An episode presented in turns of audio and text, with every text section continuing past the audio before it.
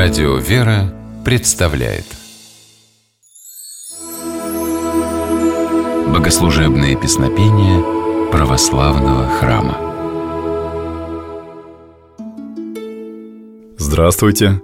С вами Федор Тарасов. Христианская церковь сохранила некоторые богослужебные обычаи времен Ветхого Завета. Один из них – возжигание светильника перед совершением молитвы.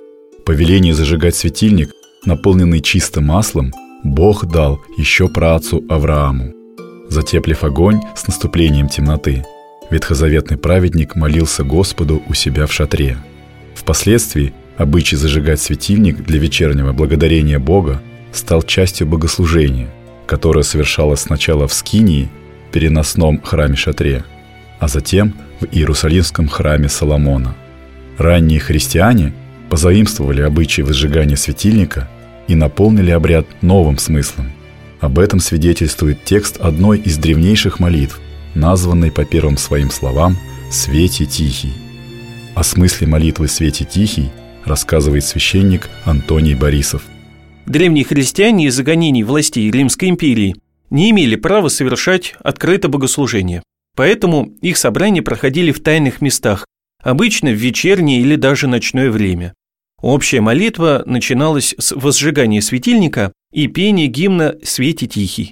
Автор этого песнопения, к сожалению, неизвестен. И очень жаль, потому что «Свете тихий» – яркое и поэтичное молитвословие.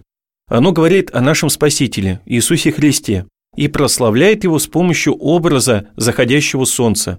«Свете тихий, святые славы, бессмертного Отца Небесного, святаго, блаженного Иисусе Христе». Иисус Христос, ты являешься тихим светом святой славы твоего бессмертного, небесного, святого и блаженного Отца. Тихим светом в древние времена было принято именовать свет заходящего солнца. Христос именуется в песнопении тихим светом, потому что он пришел на землю не в своей полной божественной славе, а в виде простого человека. Вторая часть «Свети тихий» звучит так. «Пришедший на запад солнца, видевший свет вечерний, поем Отца, Сына и Святаго Духа, Бога. Дожив до заката солнца и увидев вечерний свет, воспоем Бога Отца, Сына и Духа Святого. Этими словами мы благодарим Бога за то, что Он дал нам возможность благополучно дожить до конца дня. И завершающая фраза песнопения выглядит так. «Достойный си во вся времена пет быть и гласы преподобными, Сыне Божий живот даяй, тем же мир тебя славит. Ты, Сын Божий, дающий жизнь, за что славит тебя мир, достоин во все времена быть воспеваемым голосами святых. В этой части песнопения говорится о том, что только голосами святых может возноситься Богу достойный его песнь. Так церковь напоминает нам о том, что Бог всех людей призывает к святости. Молитва «Свете Тихий» исполняется на богослужении, которое именуется вечерней. Как и века назад, она призывает православных христиан благодарить Бога за прожитый день. В храме пение гимна «Свете Тихий» зрительным образом дополняется сиянием зажженных лампад, напоминающих нам о присутствии Бога. А теперь давайте послушаем молитву «Свете Тихий» в исполнении хора Московского Сретенского монастыря.